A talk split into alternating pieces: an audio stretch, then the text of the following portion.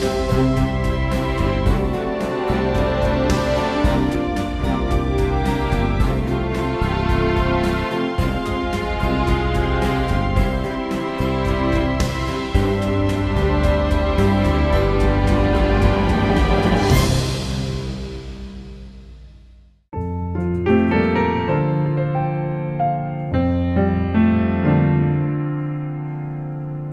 textos mais importantes para estudarmos a manifestação do dom profético no tempo do fim é, sem dúvida, Apocalipse capítulo 12, o verso 17.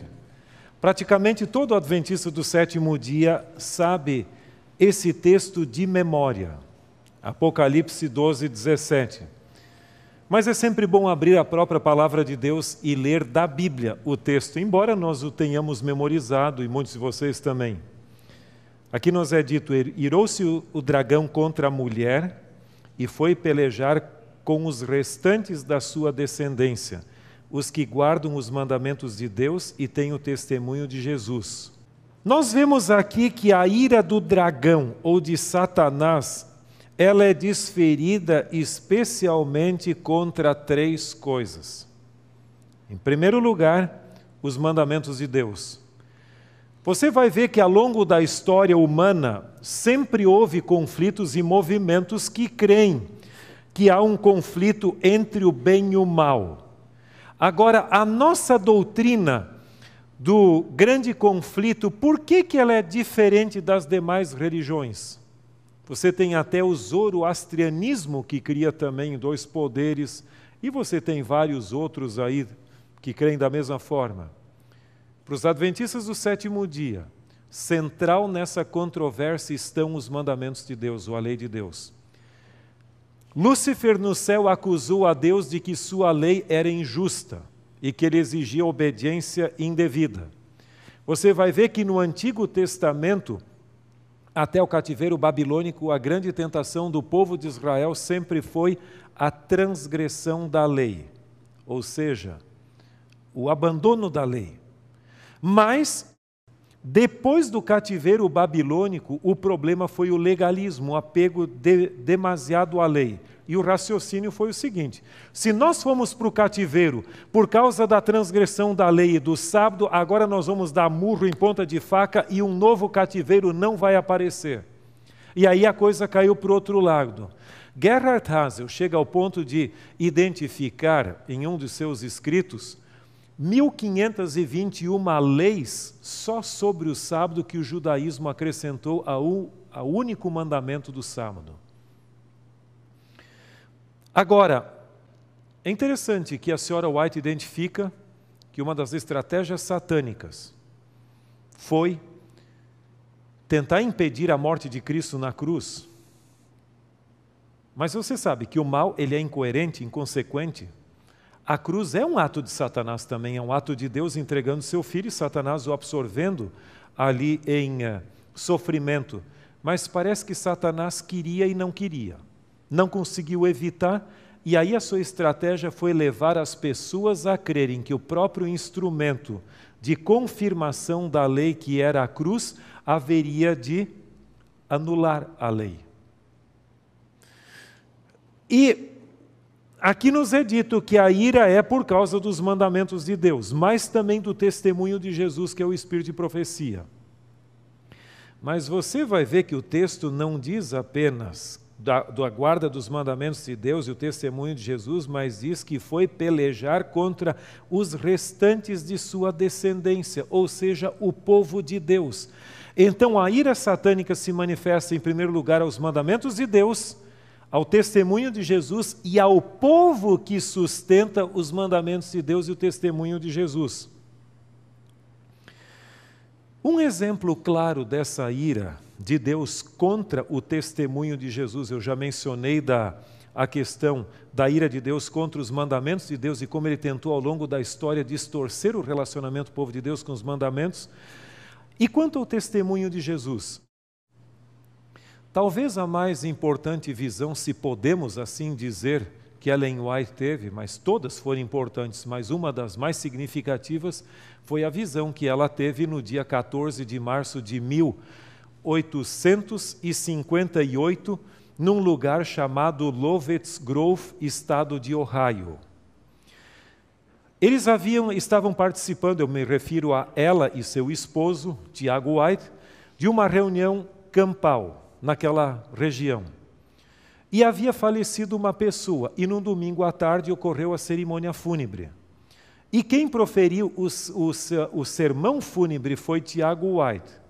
E lá estava presente a senhora White também. Depois que ele terminou o sermão, ela pediu licença, colocou-se em pé e decidiu também proferir algumas palavras de consolo aos enlutados que ali estavam. Mas, mal ela começou a falar, ela foi tomada em visão. E aquela visão levou duas horas. Vocês conhecem a história?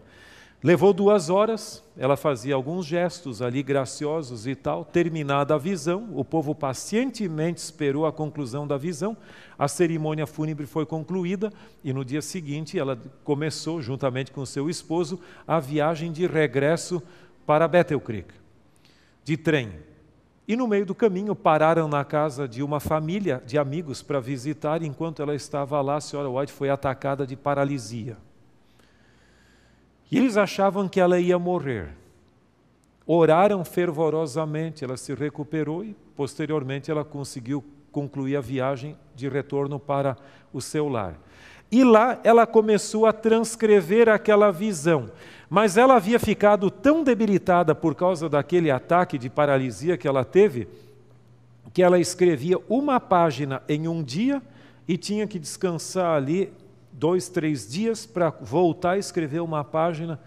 Mas mais e mais a sua força foi voltando e ela finalmente conseguiu terminar de escrever aquele livro. E esse livro foi depois que ela terminou de escrever a visão, Deus lhe mostrou que aquilo havia sido um ataque satânico para impedir que a senhora White mostrasse, demonstrasse para o povo de Deus os estratagemas satânicos para levar o povo de Deus à perdição. E foi publicado nesse livrinho, intitulado Spiritual Gifts, volume 1, ou Dons Espirituais, volume 1. E se você quiser ler o conteúdo desse livro, você pode pegar a terceira parte do livro Primeiros Escritos, Dons Espirituais, e é o conteúdo integral dessa visão. Em realidade, Satanás tentou tirar a vida da senhora White para que ela não relatasse para nós como o diabo trabalha. Com o passar do tempo, aquela visão foi sendo ampliada por outras visões, ela escreveu, e finalmente, no ano de 1888, foi publicado a primeira edição, como nós a conhecemos, do livro O Grande Conflito. E eu tenho aqui uma, uma edição daquela edição original de 1888.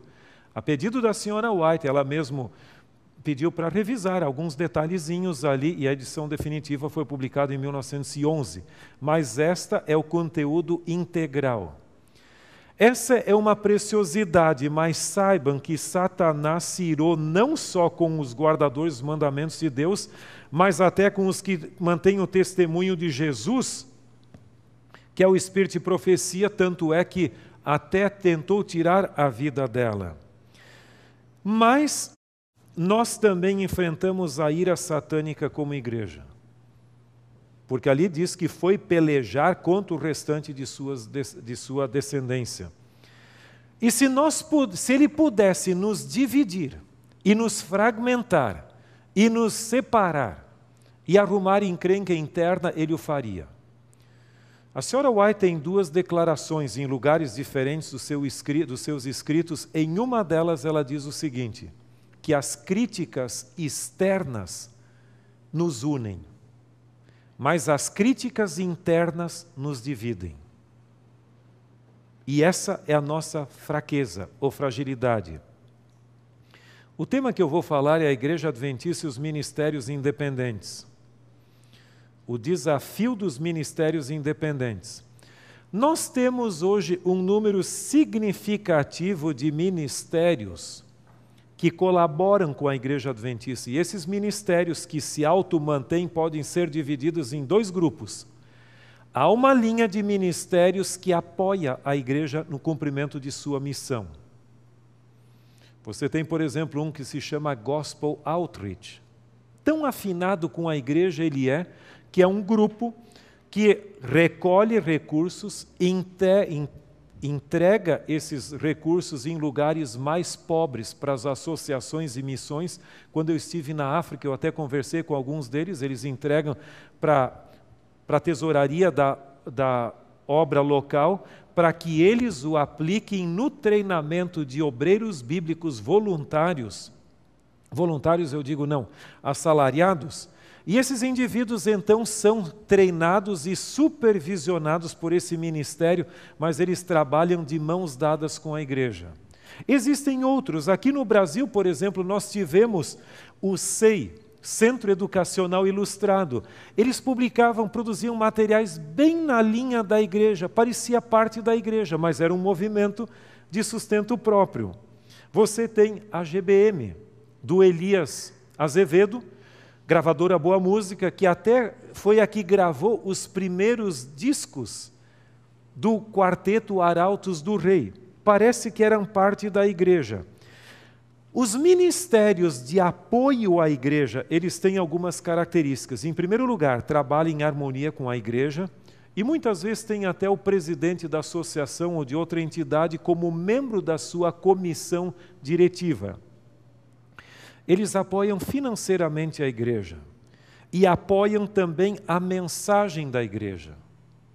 Você sabe que o nosso problema não está na mensagem, nosso problema está no compromisso pessoal com a mensagem. Essa é a questão.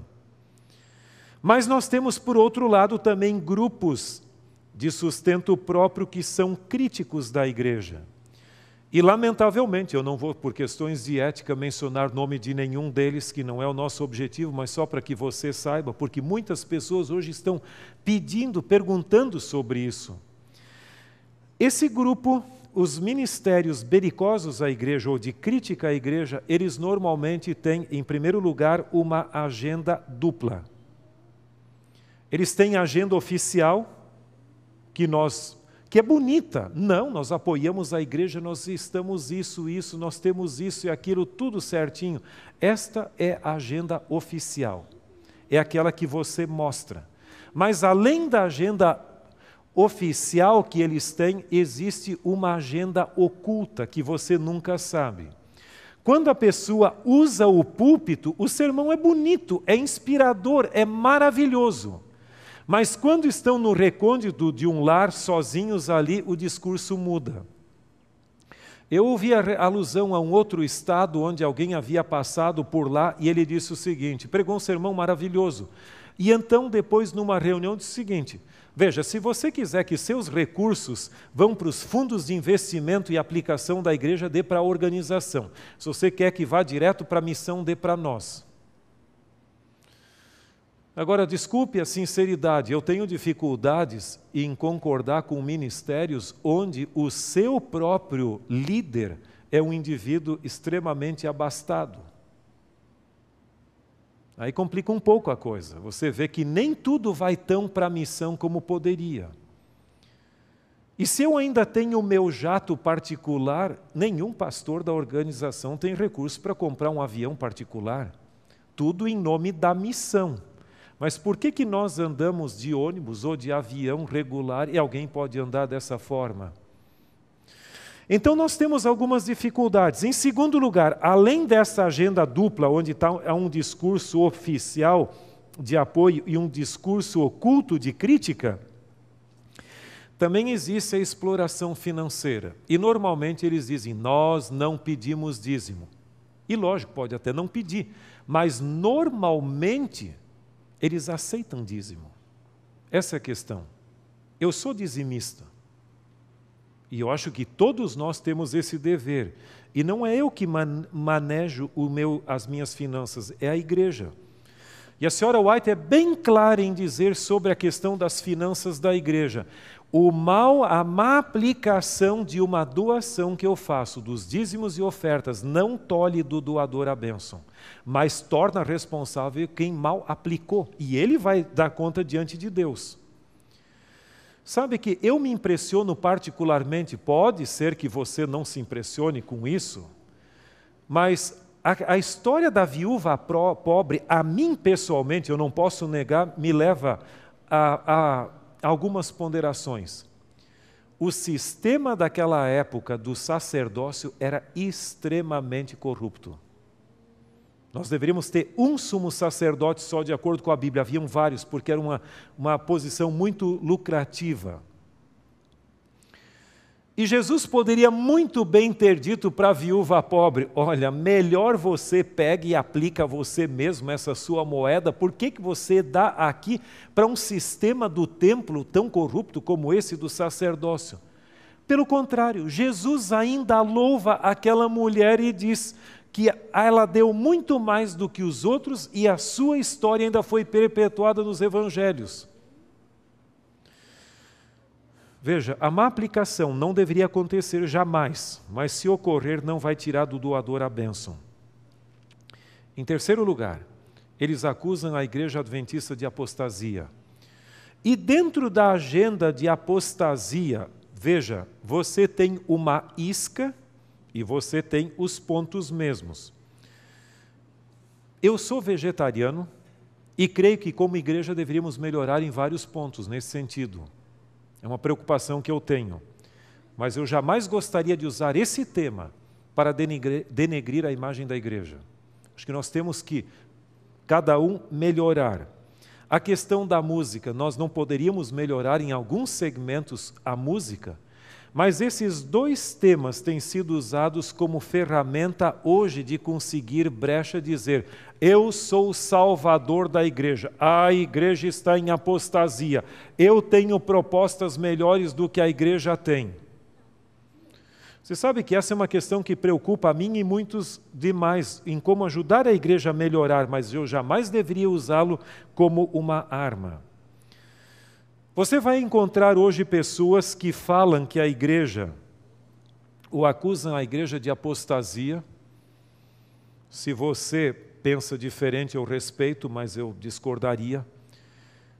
A negação da doutrina da Trindade nunca deveria ser usado como uma ferramenta contra a igreja. Porque nós temos um fundamento bíblico e no espírito de profecia que justifica a crença em Deus Pai, Deus Filho e Deus Espírito Santo. Muitas pessoas pegam um texto aqui e outro ali. Qual é o maior problema disso? Você tem textos que falam em Deus Pai, Deus Filho e Deus Espírito Santo. Você tem uns que falam em Deus Pai, Deus uh, Filho. E você tem alguns que falam só nele. Se eu partir do específico para o geral, eu sempre vou arrumar encrenca. Eu devo, na interpretação bíblica, se você quiser ser honesto, sempre pegue o texto mais amplo como referencial. Por exemplo, quando um evangelho diz que foi um anjo que apareceu lá na manhã da ressurreição, e outro diz que foram dois, com qual dos dois textos eu devo ficar? Para começar com os dois textos. Mas se eu dissesse, por exemplo, você veio aqui nessa ocasião de carro, ok, talvez você entenda, eu, alguém entendesse que eu estaria dizendo que você veio sozinho. Ou eu poderia dizer o seguinte: o Jefinho veio de carro há pouco.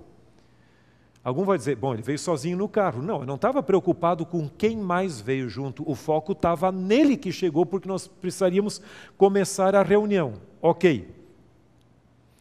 Então veja, sempre nós deveríamos usar o texto mais amplo como referencial e complementar com os mais específicos ou mais restritos. Você está claro o ponto? Então, um dos pontos é este. Outros têm dito que a igreja adventista está em apostasia porque não crê na natureza humana caída de Cristo com o mesmo pendor para o pecado que eu e você temos.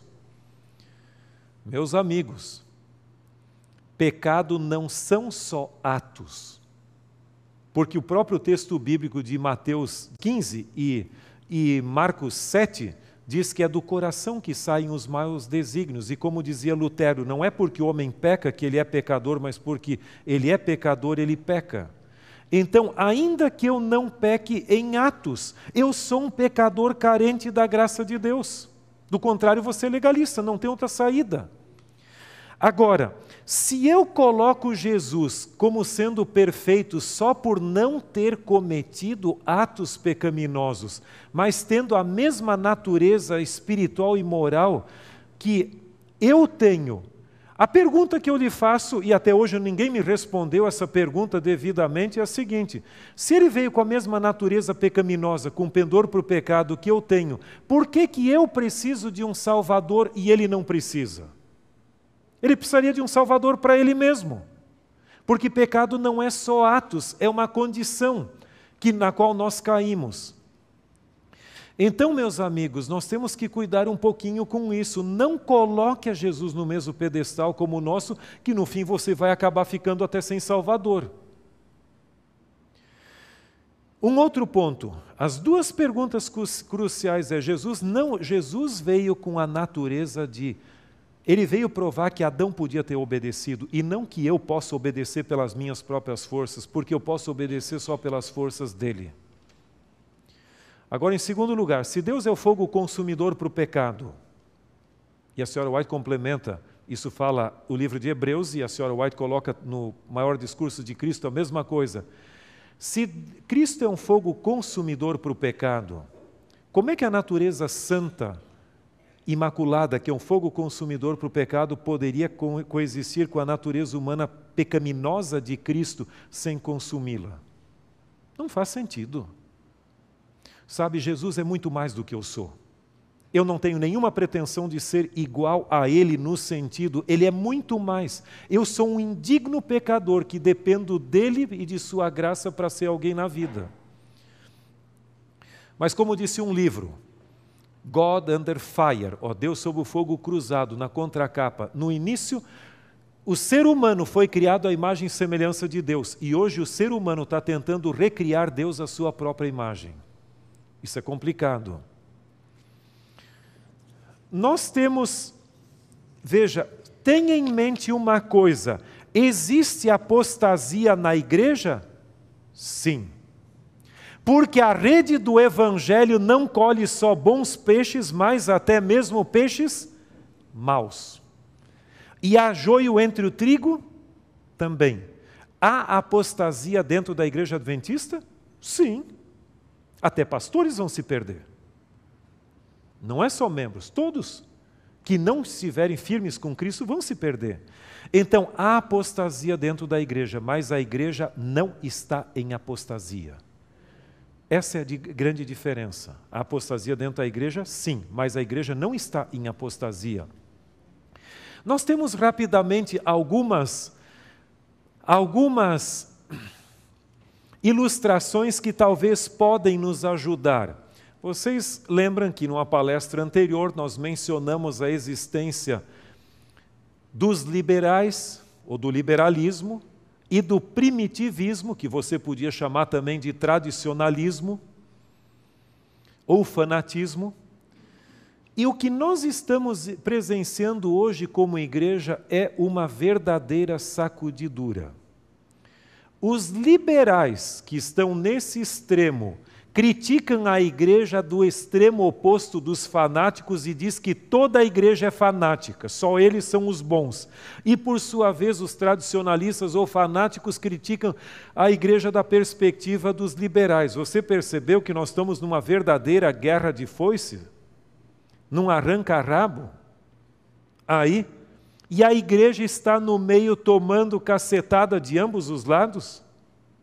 Isso é uma coisa que nós não tínhamos experimentado até começando com a década de 70, mais ou menos dali para frente. Então tenha em mente que nós temos hoje tensões teológicas entre extremos. Aqui nós temos um outro diagrama que eu acho muito elucidativo. Se você estudar os escritos de Ellen White, você vai ver que nos últimos dias ela fala da sacudidura de uma forma muito interessante. Todas as denominações religiosas, sem nenhuma exceção, eles têm uma polarização entre o verdadeiro católico e o falso católico.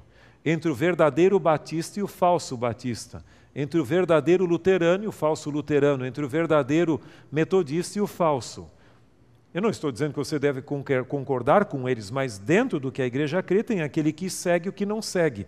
E a igreja adventista não é uma exceção. Nós também temos no nosso meio o verdadeiro adventista e o falso adventista. Ellen White diz que esse problema só vai ser resolvido mesmo quando Jesus, aliás, quando vier a sacudidura. A sacudidura vai realmente mostrar quem é quem e os filhos de Deus, que hoje pertencem a outras denominações, vão entrar na igreja e o falso adventista vai cair fora em apostasia. Se você tem dúvidas sobre isso, leia o livro Eventos Finais, você vai ver bem clarinho ali quando a senhora White fala sobre sacudidura sobre isso. Mas os ministérios independentes belicosos, eles dizem o seguinte: o falso adventista que fique dentro da corporação ali, apostatada ali, etc. E o verdadeiro adventista deve cair fora para estabelecer um movimento de maior santidade. Você já viu isso? Você percebe como é exatamente o oposto que eles dizem do que a senhora White fala? Em nenhum lugar a senhora White, nos seus escritos, prevê a queda do movimento adventista. Ela diz que a igreja parecerá como prestes a cair, mas não cairá, ela diz também quando a maioria nos abandona, mas sempre o modelo dele, dela é aquele e não esse aqui. Vamos só ler uma declaração a mais aí que, que nós encontramos ali sob a sacudidura, no, nos Testemunhos para a Igreja, volume 5, página 80 e 81. Estão rapidamente se aproximando dias quando haverá grande perplexidade e confusão. Satanás trajado de vestes angelicais enganará, se possível, os próprios escolhidos. Haverá muitos deuses e senhores, soprará todo o vento de doutrina. Aqueles que têm rendido altas homenagens à falsamente chamada ciência não serão os líderes de então. Os que confiam no intelecto, no gênio ou talento, não permanecerão à frente das fileiras e colunas na última e mais solene obra, poucos grandes homens se empenharão. Muitas estrelas cujo brilho temos admirado, então se apagarão, transformando-se em trevas. A pergunta não é se o movimento vai triunfar, a pergunta é se eu vou triunfar com esse movimento. Saiba que a senhora White tem algumas citações muito interessantes. E eu gostaria, com a paciência de vocês, de ler algumas delas apenas, e que eu creio que serão muito benéficas para a nossa vida espiritual e para a nossa convicção. No livro Testemunhos para Ministros, na página 61, ela diz o seguinte: Deus tem na terra uma igreja que é seu povo escolhido que guarda os seus mandamentos. Ele está guiando não ramificações transviadas, não um aqui e outro ali, mas um povo. A verdade é um poder santificador, mas a igreja militante não é a igreja triunfante. Há joio entre o trigo. A rede do evangelho apanha não só peixes bons, mas também ruins. No mesmo livro, Testemunhos para Ministros, página 29, ela acrescenta: Deus está guiando um povo do mundo para a exaltada plataforma da verdade eterna, os mandamentos de Deus e a fé em Jesus. Eles não estarão em divergência, um crendo uma coisa e outro tendo fé e opiniões inteiramente opostas, e movendo-se cada qual independentemente do conjunto. Você percebe? Uma das características da igreja é a unidade de pensamento, a unidade de doutrina. Não tem essa história de eu creio nisso, eu creio naquilo e cada um crê da sua maneira. No livro Testemunhos para a Igreja, volume 5, página 707. Testemunhos para a Igreja, volume 5, página 707. O fato de não haver controvérsia ou agitação entre o povo de Deus não deveria ser olhado como prova conclusiva de que todos estão mantendo com firmeza essa doutrina. Deus despertará seu povo. Se outros meios falharem, introduzir-se-ão entre eles heresias, os quais os hão de peneirar, separando a palha do trigo. Sabe que, como igreja, nós entramos numa espécie de letargia do Jesus me ama, eu sou amado de Jesus e não muito mais. E eu me perguntava, e quando nós vamos aumentar a nossa convicção e a nossa segurança para enfrentarmos os eventos finais? E eu às vezes brinco, bendita heresia que surgiu aqui e ali. As grandes críticas que a igreja está enfrentando hoje, elas têm levado muitas pessoas a lembrar que existe a Bíblia. E para se responder a essas questões, a, fé, a Bíblia tem sido aberta e estudada. É lamentavelmente que nesse processo perdas ocorrem porque algumas pessoas que saem não mais voltam. Mas, pelo menos, eu creio que a heresia está fazendo para, nos despertar o que de outra forma não aconteceria. Ah, no livro Testemunhos para a Igreja, também, volume 7, página 244, tem uma citação, eu gostaria de ler mais duas, esta e outra, que eu acho que são muito boas de que atitude você deveria tomar quando você vê que as coisas estão complicadas. Testemunhos para a Igreja, volume 7, página 244, nos diz: Surgirão dificuldades para provar sua fé e paciência. Enfrentem-nas com bravura, observem o lado luminoso. Se a obra está em dificuldade, assegure-se de que não é por sua culpa, e então prossiga regozijando-se com, com o Senhor. Sabe que eu recebi um artigo esses tempos de um, aliás, um sermão, já faz algum tempo, de um ancião da igreja, que eu achei muito interessante. O título dele era Reformadores da Vida Alheia. Você sabe que enquanto eu crer que você é o problema da igreja e você crê que o problema da igreja sou eu, ninguém vai mudar e tudo vai ficar igual. A coisa só vai mudar no momento em que você crê que você é o problema da igreja e eu crer que eu sou o problema e que devo melhorar também. Cuidem com essa questão. Quão diferente seria a igreja se nós tivéssemos menos críticos e mais solucionadores de problemas? Se você resolvesse a sua vida e eu resolvesse a minha vida, a coisa seria diferente.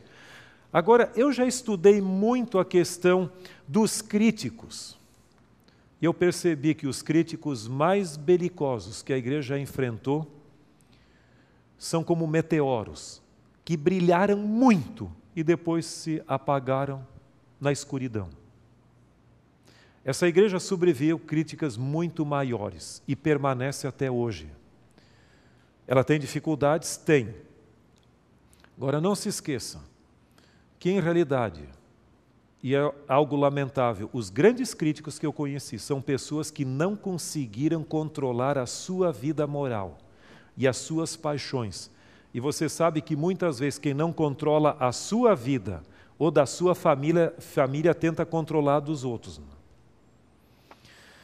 No livro Mensagens Escolhidas, volume 2, página 390, nos é dito: Não há necessidade de duvidar de estar temeroso de que a obra não seja bem-sucedida.